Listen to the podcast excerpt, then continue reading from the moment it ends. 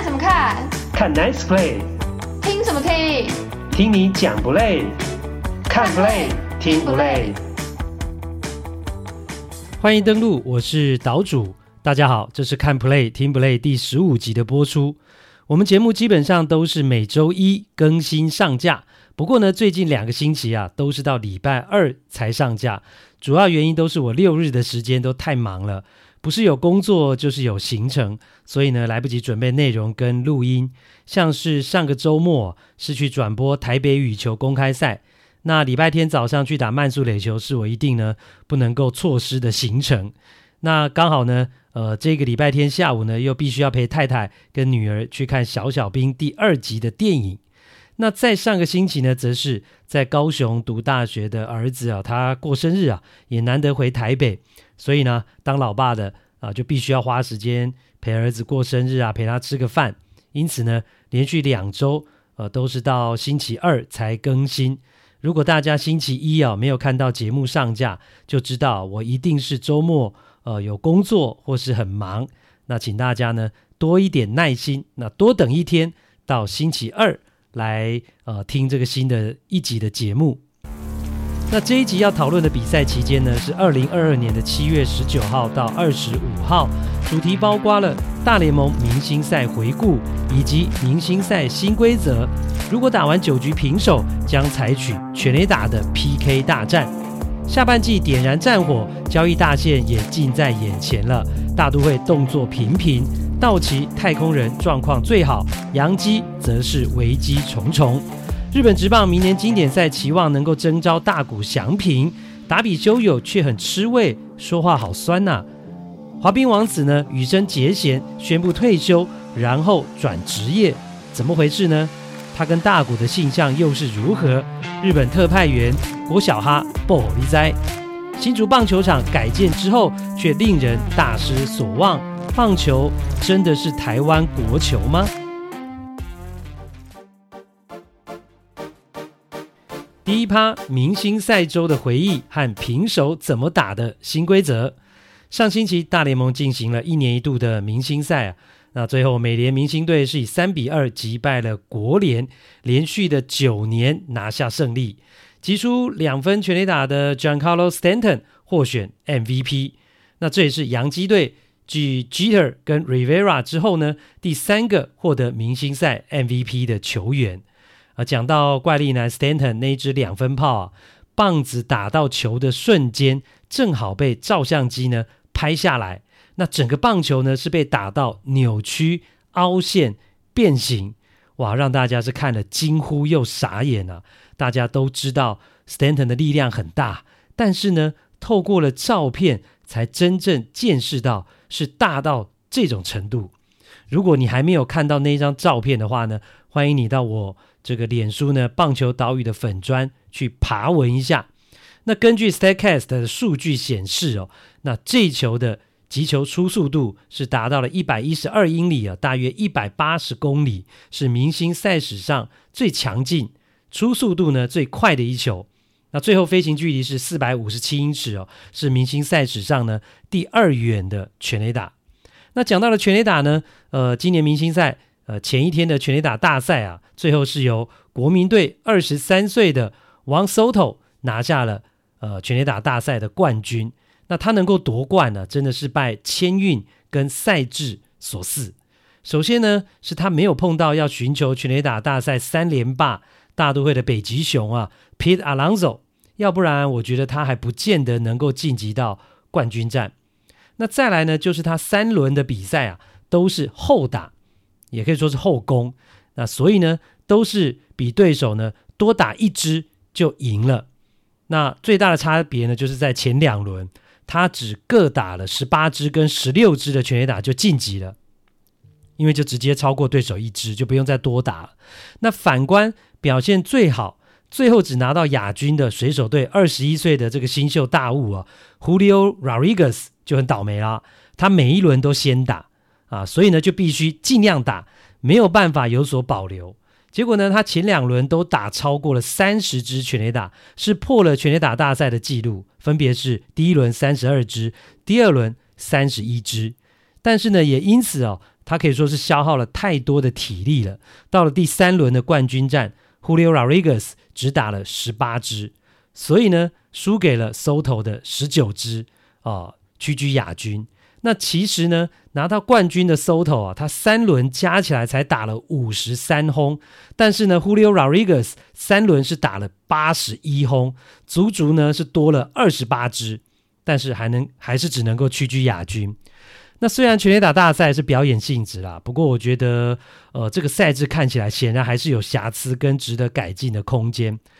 呃，我相信未来大联盟应该还是会想办法啊，在赛制上呢再做一些调整跟改变，让比赛能够更公平，让最后赢得冠军的是真的打得最好的那个球员。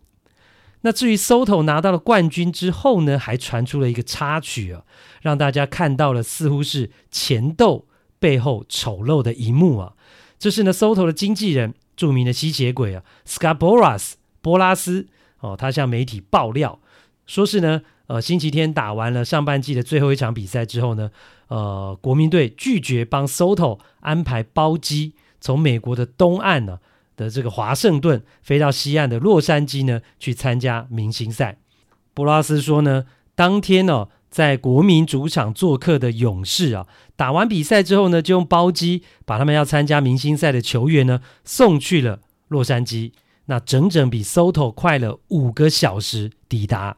那 Soto 因为没有包机啊，所以他只能像一般的旅客一样自己去搭。国内的飞机，美国国内的飞机，在机场就等了两个小时。那飞行时间呢？美国东岸到西岸大概呃，一般的客机呢是要飞五个多小时。所以等 Soto 到洛杉矶机场的时候啊，已经是星期一的凌晨一两点了。那当天他就要参加全垒打大赛啊，还这么舟车劳顿，是真的很辛苦啦。那这也凸显出 Soto 呢，他拒绝了国民队提出十五年四点四亿美元。大约是台币一百三十二亿的延长合约之后呢，哦，他跟球队之间就明显产生了不和和心结。那发生这种事情呢，原本只是内部的问题，但是呢，经纪人为了保护自己的球员，或者是也可能是为了帮球员出口气啊，刻意的跟媒体爆料，让这个家丑外扬，哎，是真的还蛮难看的啦。不过我也觉得这可能是吸血鬼经纪人 Boras 的一番操作。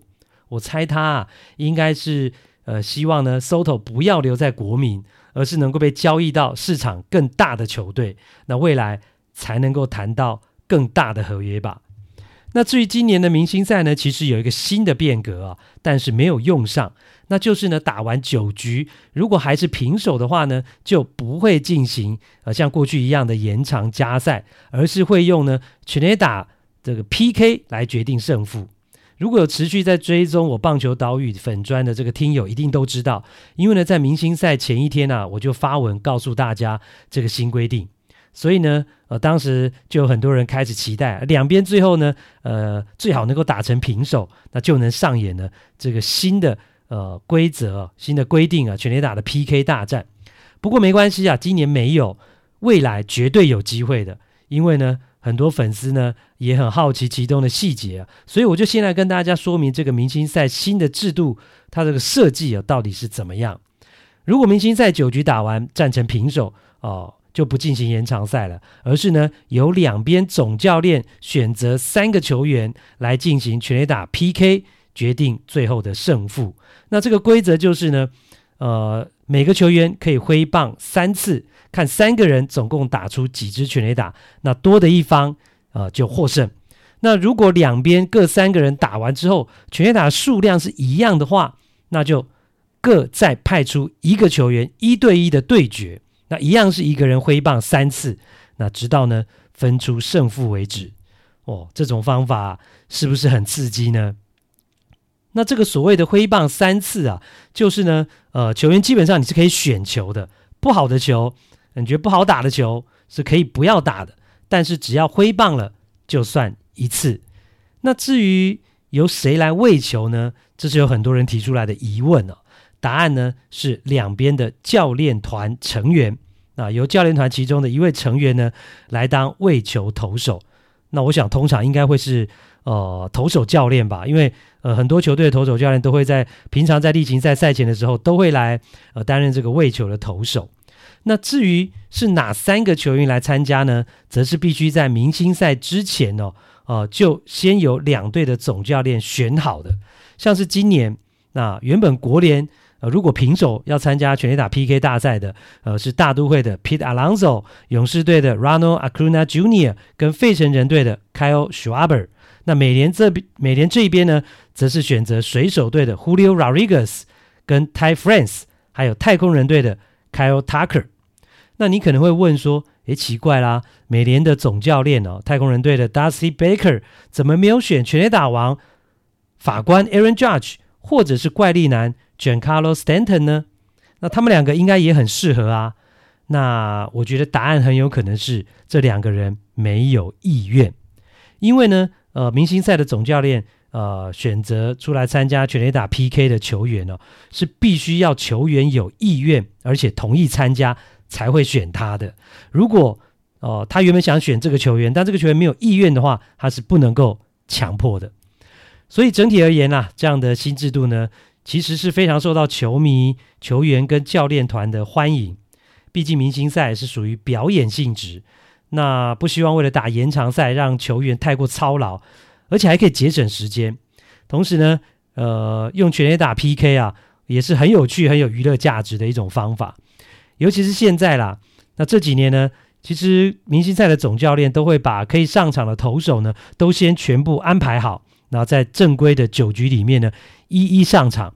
那如果还要打延长赛，很有可能就会出现没有投手的窘境，像是二零零二年的明星赛，又打到了十一局七比七之后呢，只能够和局收场不打了，就是因为没投手了，所以。未来呢，就看哪一年的明星赛会出现和局，那这个新的制度呢，就可以派上用场啦。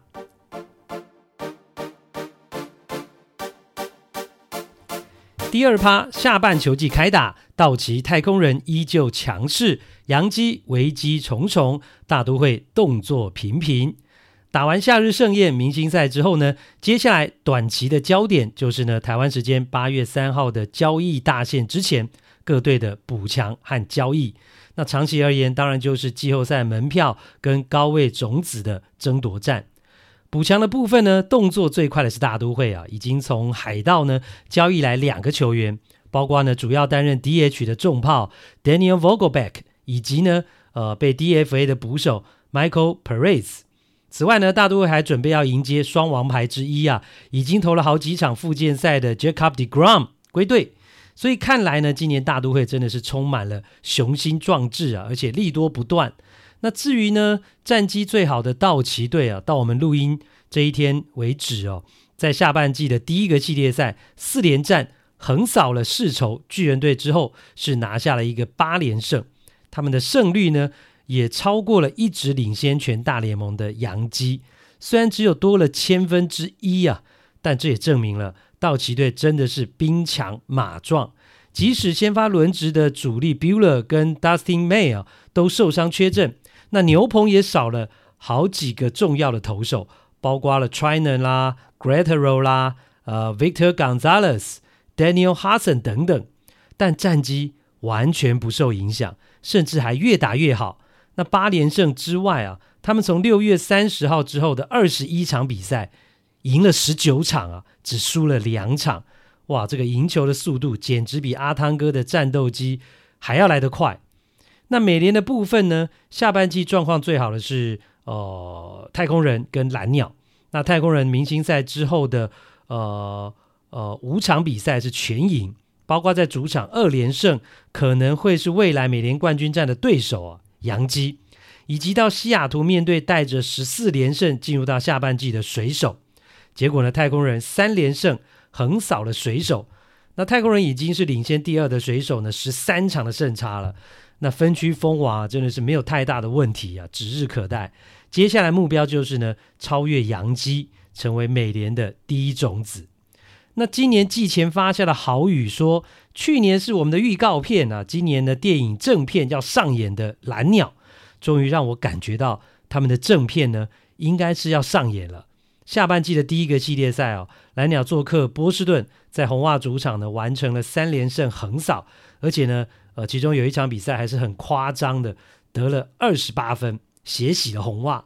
那蓝鸟呢？呃，加上这三连胜，也拿下了一波的六连胜啊，站上了外卡第一。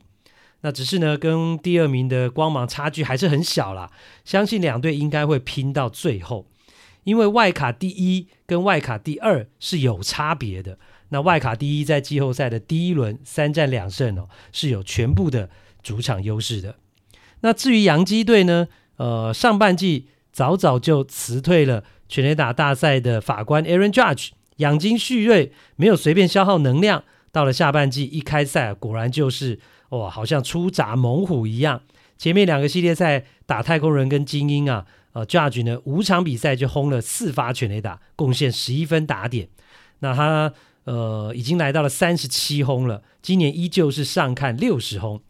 大联盟的全垒打第二名啊，费城人队的 Kyle Schwarber 是三十轰，哇，跟 Judge 就足足有七支的差距，他还是第二名哦。那美联的第二名太空人队的 Yordan Alvarez 是二十八轰啊，跟 Judge 呢，呃，更是有九支的差距啊，都非常大啦。那法官呢，这五场比赛，呃，打击率是四成七四，上垒率五成六五，长打率是破一的一点二一一啊，都非常惊人。那 Judge 的状况这么好，但呢，洋基却是陷入了今年球季的最大低潮期。呃，洋基呢，下半季前五场比赛只有两胜三败，那七月四号之后的十八场比赛只有八胜十败啊，完全不像是一个呃大联盟战绩第一的球队。而且呢，洋基不止战绩欠佳，还持续有伤兵出现。除了之前先发主力 Severino 之外啊，牛棚大将。Michael King 也因为手肘骨折，整季报销了。那他的受伤呢，对洋基而言真的是非常大的损失。还有呢，就是上半季最后五场先发陷入低潮的这个先发投手 Jameson taon 他下半季的第一场，呃，下半季的第一场先发状况也没有见好转，对精英只投了二点二局就退场。那他最近的六场先发 ERA 是将近七的六点九八。还有就是呢。呃，跟我早早就说过的一样哦，洋基总经理 Cashman 跟总教练 Aaron Boone 上个星期都跳出来说不会放弃古巴特快车 Arodis Chapman。那结果呢，Charman 的状况也没有好转，他下半季呢前两场先发又是有一场掉分，那总共一点一局就失掉了三分，他掉分的频率啊非常稳定，大概就是呢头两场就有一场要掉分。那 Charman 呢？七月归队之后的八场比赛，自责分率是九点九五，总共六点一局哦，掉了七分。其实他只被打了四支安打，但是呢，当中有两支是全垒打，而且他六点一局就投了七次的四坏球保送。所以交易大限之前，洋基呢补强先发投手跟牛棚，绝对是当务之急。接下来进入到我们这个星期的日本时间，依旧邀请到我们的特派员郭小哈来到现场。各位听众朋友，大家好。不晓得大家有没有细心听出来，我这个礼拜讲的不是日本职棒时间，而是讲日本时间。那最主要呢，呃，今天我们要讨论到的，除了一些日本职棒的讯息之外哦，哎，重点是要放在呢滑冰王子羽生结弦的身上。哇，这位呃世界知名的滑冰选手呢，在上个星期啊宣布退休了。但宣布退休的同时，他是宣布要转职业，所以这个对平常看惯直棒直篮的呃球迷来讲，会可能有点 confuse，搞不清楚这到底是怎么回事。所以今天呢，要请郭小哈特别来帮大家释疑，同时我们也来讨论一下羽生结弦这个选手他在日本到底有多红。那首先先跟大家解释一下，怎么会是这样？基本上大家应该有个概念呐，就是奥运这个比赛啊，基本上它是给业余的运动员参加的。它最基就是这一开始它的初衷其实是给业余的运动员，所以一开始其实包括棒球、包括篮球都是不能给职业球员，后来才开放的。对，后来才开放。那在滑冰这个世界，其实当然现在棒球、篮球开放，可是滑冰这个世界它就还是保持着原来的，就是只有业余的选手可以参加。对，所以雨生他宣布退休，那他是指的是说他从竞技生涯退休，嗯，哦，就是他不再参加比赛了，不再参加这种跟别人较劲的比赛，嗯哼，然后他转职业之后会变成职业表演者，那他就可以自己去安排一些自己的冰上的表演。好，这些表演就他当然就可以自由自在的去去去想自己什么想什么什么时候想滑冰就什么时候滑冰，甚至想要做什么华丽花俏的动作就他自己选择。对对，因为这个，因为当然比赛的时候都会有一些比赛的限制，因为比赛可能你有积，就是你要争取分数，那这些分数可能就是一个规定上面，嗯、那个本小本本上面有写的，你才可以跳，还可以滑。那这些动作以外的很多，其实他们。选运动员其实都很厉害，那他有可能有他自己很厉害的招数没有使出来的，他们可能未来就可以在这些。冰上秀比较不受限制的状况之下，他可以就可以去表演出来。嗯，的确。那如果你对羽生结弦还不太熟悉的话，先跟大家简报一下：九岁就出道了，拿过两面的冬季奥运金牌，世界锦标赛也是两面金牌，同时呢，也拿过四面年终大奖赛总决赛的冠军，一次的四大洲锦标赛的冠军。所以，基然后青少年时期那我就不讲了，就是说基本上该拿的金牌这种他都拿过，而且在动作的难度上，他也成为。史上第一个呃，唯一去挑战过四 A 四周半跳的这个选手，所以再加上他的在日本的人气，我以现在大谷翔平这么红的情况之下，还没有羽生结弦红。羽生结弦的人气跟他的整个红的程度，在日本是还甚至超越大谷翔平的。对，因为大谷他毕竟就是棒球，那棒那问题是羽生结弦他是去参加奥运，嗯、那奥运就是大家都会看的比赛，所以其实他的。这个怎么怎么讲？收视层其实是能见度对，是比棒球还要再更深、更更更广的。对，所以其实雨生他在日本的整个知名度上面，其实呃，应该是比大谷翔平还要再来的有名。可不可以举例一下，到底他红到什么程度，或者在日本风靡的程度？他粉丝是相当多，而且不止日本、台湾、中国、亚洲，很多都是他的粉丝。哎，对啊，就是几乎全世界。都是他的粉丝啊，就比较有名的，当然大家知道，就是他比赛结束之后，大家都会丢维尼熊嘛，小熊维尼嘛，对，小熊维尼就全部那种，就是别人是丢花，然后对他就是全部都丢维尼，因为他特别喜欢小熊维尼，所以大家结束之后就是会。一堆粉丝像下雨一样，人家讲小熊维尼雨，然后丢进场内这样。对，就是一次都是上百只、上千只这样子进场，场面很壮观啦。对，嗯，那这个是一个嘛？那第二个，我想举的例子就是说，今年北京奥运，其实他之前因为脚伤的关系，他都一直没有公开他的行程。嗯，然后到底要不要参加，其实也到最后一刻大家才知道，因为他，然后他到北京那一天，其实大陆媒体有到现场去接机，然后那个记者其实就。扑到前面去，然后记者变粉丝了，完全忘了自己工作还有要本分，还有要签名 啊！记者不可以这样，其实这样有违专业，而且是在机场。那这样有点难看呢。对，但是老实说，就是大家已经封他封到这个就太疯了了哈。对，大家借记者是借职务之便去接近雨生，去要签名。对，没错。那我也承认，我有一次也要过王贞治签名。呃，这个我也要过。好，我们自己承认，其实是不应该的啦。对，是不应该的。对。然后听说他粉丝在网络上或者说户主也很疯狂，对不对？对，就我们刚我刚刚讲的那个北京奥运，他抵达北京的那一则新闻啊，嗯、其实因为我在媒体工作，我们那那时候有做报道，嗯，然后我们还有用到他以前拍摄的一些广告，因为那些广告里面有他。练习等于是一些幕后花絮啦，对，就是练习时候的一些场面，可以去介绍这个人。就我们那时候用了，因为不是今年或去年比较新的广告，比较旧的广告，对，它是二零一八年所拍摄的。啊，然后结果就我们到这个新闻上传到 YouTube 之后，就有粉丝来留言，就说啊，这个旧的广告你们为什么还要拿来用啊？连这样也要酸哦？嗯哼，啊，才对大概四年前的广告片段也不能用了，他们也不开心。对，因为他们就觉得这不是新的。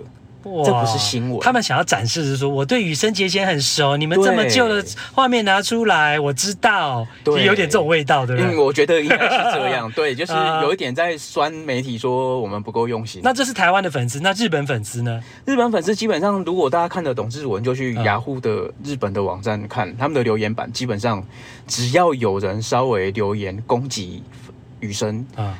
一定下面一定会有人出来，嗯，就是挑战，然后出来骂街，然后分分两边就吵起来。啊，所以你只要稍微在网络上有一点点批评羽生结弦，你可能会被围剿，而且那个数量是排山倒海，就对对对对对对，觉得大家留言要很小心哦。所以他在日本是真的比大谷红了，因为他的领域毕竟在奥运的等级嘛，那这个能见度是差比较多，所以在日本就有一个所谓的，我们常常讲，我们棒球迷呢应该比较清楚说什么，以前会讲松坂世代、田中世代，那现在有一个是。大谷世代，但不是只有大谷哦，他们是讲羽生大谷世代，因为这两个人都是一九九四年出生的选手。对，他们这个世代其实还蛮恐怖的，因为他们这个世代其实，在运光是在运动圈里面，他们就出了三个奥运金牌。Uh huh. 那包当然刚刚讲到羽生，当然没错嘛，他是两面冬奥金牌。另外还有今年北京冬奥竞速滑冰女生的竞速滑冰。创下一百公尺世界纪录的高木美帆，嗯哼，她也是这个世代的。然后在二零一六年的巴西里约奥运拿过游泳金牌的秋元公介，他也是这个世代。游泳金牌非常不容易啊，亚洲亚洲人，嗯哼，对。而且北岛康介，对，就就已经很红了。而且他是有蝶泳哦，啊哈，哦，北岛是蛙王，对，北岛是蛙王，因为蛙是基本上对身材影响的比较有限，比较有限，对。但是蝶泳身高就差很多，对，菲尔普斯蝶泳就是。对对，所以你能够在蝶泳，然后拿到奥运金牌，这是一个非常了不起。然后他们全部都是这个时代的，然后包括。今年去挑战大联盟的铃木成也，嗯哼，他其实也是这个时代的哦，也是算这个时代。好，那讲到这个羽生结弦跟大谷是同一个世代，呃，其实蛮有趣的，就是说上礼拜呢，呃，羽生结弦他是先宣布说我要开一个重要的记者会，然后隔天才开嘛，前一天他有先预告，然后当时我们还在办公室开玩笑说，哎，那羽生要开这个重要记者会，是不是要宣布他跟大谷要在一起？当然我们会开这样玩笑，你，这样你这样你这样留、啊、完了我。假设留言你会被骂，会被公干，对，会被公干。啊，我们不要把它翻译成日文，会被我。好了，这当然是在办公室的一个玩笑，我还我还在强调这是开玩笑。那这个开玩笑背后是不是，其实大家对于羽生结弦的性向到底是怎么样？还有大谷祥平的性向，其实在日本也很多人讨论。针对这个角度，你要不要来谈一下？呃，要先讲大谷还是先讲？随便你啊。大谷的话呢，其实网络上流传比较多的是他跟他。当他出席公众的场合被拍到，他只要旁边是女生，他基本上就不苟言笑。嗯哼、uh，huh. 他的态度会比较严谨一点。嗯、uh，huh. 哦，不确定他是害羞还是因为什么原因，刻意保持距离，刻意严肃。对，而且他的脸上基本上就不会带有任何的笑容，他就是就像就是有点呆呆滞的感觉。我懂，其实这样有点就是说不会让人家有看图说故事跟做文章的空间。对，没错。哇，他这个分际守得非常强。对，但是问题是。当他旁边出现的是男生的时候，哎呦，你就可以发现他有一些比较亲密的动作，尤其他如果旁边是刚好跟他比较熟的朋友，啊、所以他跟男生等于是外出的时候，跟男生的那个 feel 表情会比较愉悦，比较开心。呃，距离上面啊，就是那个距离，我们讲距离感，啊、哈就他的距离感是比较近的，然后跟女生感觉他会刻意要保持一个距离。那你的解读呢？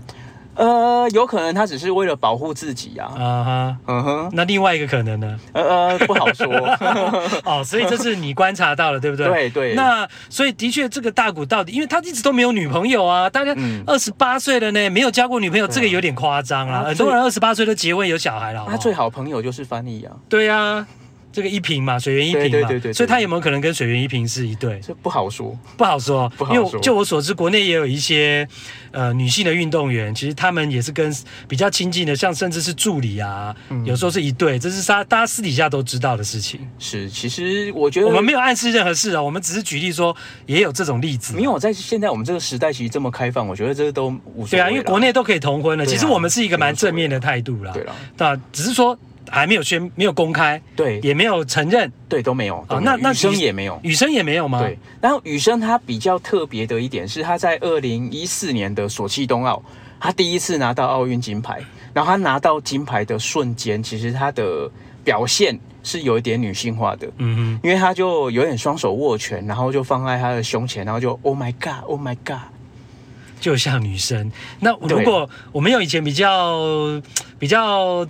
呃，另外有一种讲法就比较娘啦，娘比较娘炮这样子，就是，对，就是有一点娘娘腔的。啊，事实上，他从事滑冰运动本来就是一个也需要啦，对，比较需要，比较需要柔美的一种，有时候需要一些柔美的感觉。其实他的态度是很阳刚的，我就是他在面对竞技的，就是滑冰竞技的运动这个项目上面，他是非常阳刚的，他有很多想法，而且他讲出来的很多事情都是很男生的。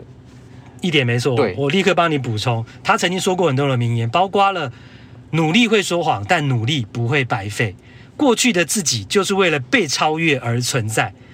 明明能做到的事情，等失败了才说可惜，不是很无聊吗？这句最有霸气，这个就很阳刚。这个在对于追求运动卓越的这个心态，跟所谓的他是一个很成功运动员的思想来讲的话，他这些真的都很棒。对，但是他对外就是他表现出来有一些动作。在动作上面，可能就真的比较娘娘娘腔一点。对，所以他有点雌雄同体的味道，呃，不好说，不好说，是不是？好啦，所以其实我觉得刚刚他讲那些名言，大家去网络上也可以查得到。其实真的是呃，反映出他真的就是因为有这样的一个心态跟一个一个执着，他才有办法成为世界这么顶尖的一个职业运动员。而且他转职业之后，反而才是真正他赚大钱的开始。因为从这个花滑天后浅田真央，他转职业之后，一年的收入。表演啊、代言啊、广告啦、啊、赞助商可以超过五亿日币来看的话，这个羽生结弦他转职业之后，他的商机可以达到一百亿日币耶。嗯，因为其基本上他的知名度跟浅田真央。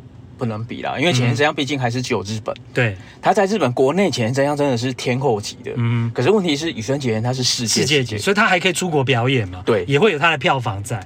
那其实，呃，我们刚刚讲到说羽生大谷世代一九九四年出生的这个年份，呃，是不是不止棒球啊？啊其他各行各业，我听你说也有很多杰出的人，是不是？呃，比较有名的，我比较知道的应该是就演艺圈啊，嗯、就呃，他们现在很有名的是一个广濑姐妹花嘛，嗯，广濑铃跟广濑雅里斯。啊，对，那姐姐是雅里斯，那姐姐其实也是大谷世代。哦，所以呢，的确，大谷世代的这个羽生呢，跟呃大谷翔平呢，哦，他们两个人的杰出，还有其他的这些，不管是选手也好，或是各行各业的人来讲呢，在日本呢，都是形成一个很特殊的一个呃世代。那讲完了这个羽生结弦之后，最后我们来补充一点日本职棒的讯息，呃。这个经典赛的部分，其实也有一些新的消息，对不对？对啊，就日本的总教练是立山英树嘛，嗯、那他最喜欢的弟子当然就是大谷翔平，就是他在日本火腿时代带的球员啊。人家达比修也是日本火腿出来的啊。呃，他们两个好像没有遇到，没有遇到就对。对，然后结果这次就明星赛的时候，立山英树有特别到美国去看大谷的比赛，爱将哦，对，看一下。对，然后他反正他就大谷打安打嘛，他也非常开心，栗山超开心。嗯、对，然后大谷也的确有跟栗山表态，就说他有意愿要打日本队，所以到时候就看他还是不是待在天使，因为 Mike Trout 已经确定要当美国队长了嘛。对对。那如果大谷没有被交易，还是待在天使，打的机会就很高。对对，天使只怕他被交易啊。对，蛮不宜，就是说举个夸张一点，你被交易去洋基，你就不要想要打经典赛了。是，对，但是。栗山英树的这个表态，其实就让达比修有点吃味。达比修吃味什么？因为达比修他其实讲说，哦，我应该不需要我啦。哦、大家也会去问他，对，当然大家也会。栗山因素没有没有去看达比修？没有，没有，没有。我个差小的对啊。然后记者就就跑去问达比修，他就说，哦啊，可能栗山他也觉得不需要我、啊。哇，那这个真的很酸呢。他对啊，他就说，哦，日本的好投手这么多，不需要我、啊。怎么可能？达比修今年状况很好哎、欸。对啊，而且再怎么说，在 NPB 打得好，跟在 MLB 打得好，这是完全两回事。两回事啊！经典赛是要对世界列强。对，而且经典赛用的球是大联盟的球，嗯、这又很重要。而且在大联盟的球场打。嗯，那基本上日本这些投手到底你能不能适应那颗球，又又是一个问题。嗯，好了，啊、不管如何，站在台湾的角度，你们日本内斗分裂是最好。好，最后来讲一下本田圭佑。我们今年在第一这个前面就讲过说，说这个是不是踢足球的本田圭佑？是西武队原本在二军投了一百五十多球那个本田圭佑，听说出文啊哈。对啊，他自从那个一百五十四球之后，他就。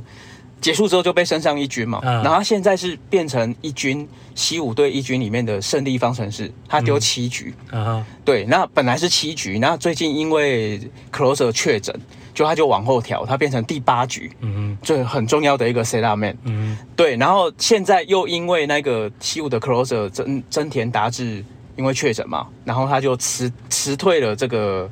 全民那个日本职棒明星赛的的参赛资格，嗯，结果就让给了本田圭佑。哦，就他等于是从去年为止都是一军半二军的选手。对，然后今年丢了一百五十四球之后，现在变成明星赛投手哦，那也算是转运了。对对对，然后因为他的登场曲其实就是他每个选手上场的时候都有自己的播放的歌曲嘛，他选的是小孩先生一个非常有名的歌，叫呃没有止境的旅程。那大家都讲说，哦，你终于看到你。旅程的尽头了啊，就是明星赛啊，一个很好的一个终终终点终极点。对对对对对对对。好，这是呢本田圭佑的消息啊。好，那这个星期呢，日本时间也感谢小哈带来这么多的分享，也谢谢大家的收听，谢谢小哈。哎，谢谢大家。第四趴，一塌糊涂的新竹棒球场。上星期呢，国内最大的棒球新闻呢，莫过于改建之后的新竹市立棒球场启用之后，不但没有让大家耳目一新，反而发现一连串的问题。那中华职棒呢，也出现了史上的第一次啊，因为球场不堪使用而必须延赛更换场地的状况。那对味全龙迷而言呢，原本殷殷期盼呢，可以来到一个崭新的主球场欣赏比赛，没想到竟然是这样的结局啊！哦，看到这种情况啊，真的其实心里很难过。花了六年改建的新竹棒球场啊，从主建筑的各项设施、厕所、看台的视野，还有施工品质哦，到球场里面外野的草皮、内野的红土、排水沟、楼梯、牛棚动线，那甚至场外的停车位不足等等。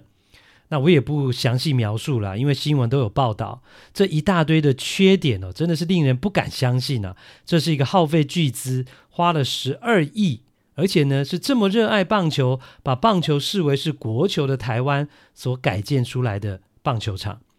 其实如果你问我的话，我觉得哦不意外，而且我觉得这件事情某种程度上是戳破了讲棒球是台湾国球的这种信念。跟精神，因为我不禁怀疑，会不会是只有我们这种非常喜欢棒球、非常关心棒球的人，一厢情愿的觉得棒球是台湾的国球？那社会上其他的人，或是政治人物、政府单位、大部分的企业，根本不这么觉得。他们也许是只有在拿金牌、得冠军、王建民扬威大联盟的时候呢，才会觉得棒球是台湾的国球。要不然，怎么会在二十一世纪的今天，都已经来到二零二二年的台湾，竟然还会盖出这么糟糕跟离谱的棒球场呢？场地是烂到不行，那打两场比赛就导致了有三个球员受伤，看台上有大量视线不良的座位，那女生厕所的门锁居然还装反了，这就是一个预算从一开始三点五亿一路增加到十二亿。改建出来的棒球场吗？这就是一个把棒球视为国球的国家所盖出来的棒球场吗？所以呢，我才会说我不禁怀疑了。再看看过去，在青浦的桃园国际棒球场也出现球场的方位错误，导致西晒的问题，让很多人诟病。那更不要说球场还有一些排水的问题。那至于为了不要怕下雨，要有一座室内棒球场而新建的台北大巨蛋，你知道，呃，是什么时候就说要盖的吗？一九九一年呢，一九九一年就说要盖一个呃大巨蛋室内棒球场，但是呢，台湾过了三十一年还没有盖好，我不知道等盖好了是不是还是世界水准，或者是不是还符合国际潮流呢？我还记得我念大学的时候。有一次到台北市立棒球场看龙象大战，那那一天呢是满场的一万四千人，那我坐在外野，当时呢正好碰到台北市长的选举，那就有候选人到球场来拜票哦，因为这边呢人很多，球迷很多，结果满场的球迷就大喊：“我们要巨蛋，我们要巨蛋！”那那时候呢我还傻傻的什么都不懂，那大家喊我也跟着喊。结果呢，候选人当了市长了，最后也当了总统，巨蛋也没盖出来。那当年我在读大学，现在是我儿子在读大学了，巨蛋呢还没有盖出来，所以我才会说，看到新竹棒球场改建之后是呈现出这种品质，我也不意外啦。毕竟过去呢有过失望的例子。那当然，我们一般人的能力有限，只希望国球不是随便讲讲，爱棒球不是口号，更希望有权力的人、掌握预算的人可以尊重专业，真正用心的来对待棒球的事物。那大家也要用严肃的心情来检视这些有权力跟掌握预算的人，才不会下一次又盖出令人失望的棒球场。好啦，这一集的看 play 听 play 就进行到这一边，也欢迎大家按订阅以及五星评价，行有余力给我们抖内赞助，更是感激不尽。感谢您的收听，下次再会。